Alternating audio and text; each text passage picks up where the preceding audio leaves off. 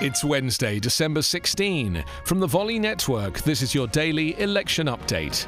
I'm Anthony Davis. Hours after speaking with Republican Senator Mitch McConnell and vowing to try to work together, President elect Joe Biden urged Georgians on Tuesday to oust McConnell as majority leader by electing the two Democratic candidates in the January 5th Senate runoffs. In a speech that marked his return to the campaign trail a day after the Electoral College confirmed his November 3rd election victory, Biden laid out the stakes of the twin contests in no uncertain terms, warning that leaving the Senate in Republican hands could threaten much of his policy agenda. Are you ready to vote for two senators who know how to say yes and not just no? Biden told an Atlanta drive in rally where attendees remained in their cars because of the pandemic.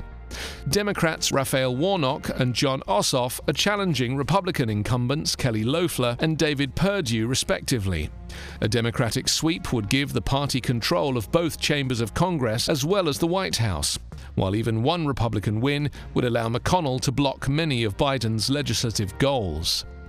Earlier on Tuesday, McConnell broke with Republican President Donald Trump and congratulated Biden and Vice President elect Harris for the first time from the Senate floor. Trump has refused to concede, even as his myriad efforts to overturn the results have met with failure.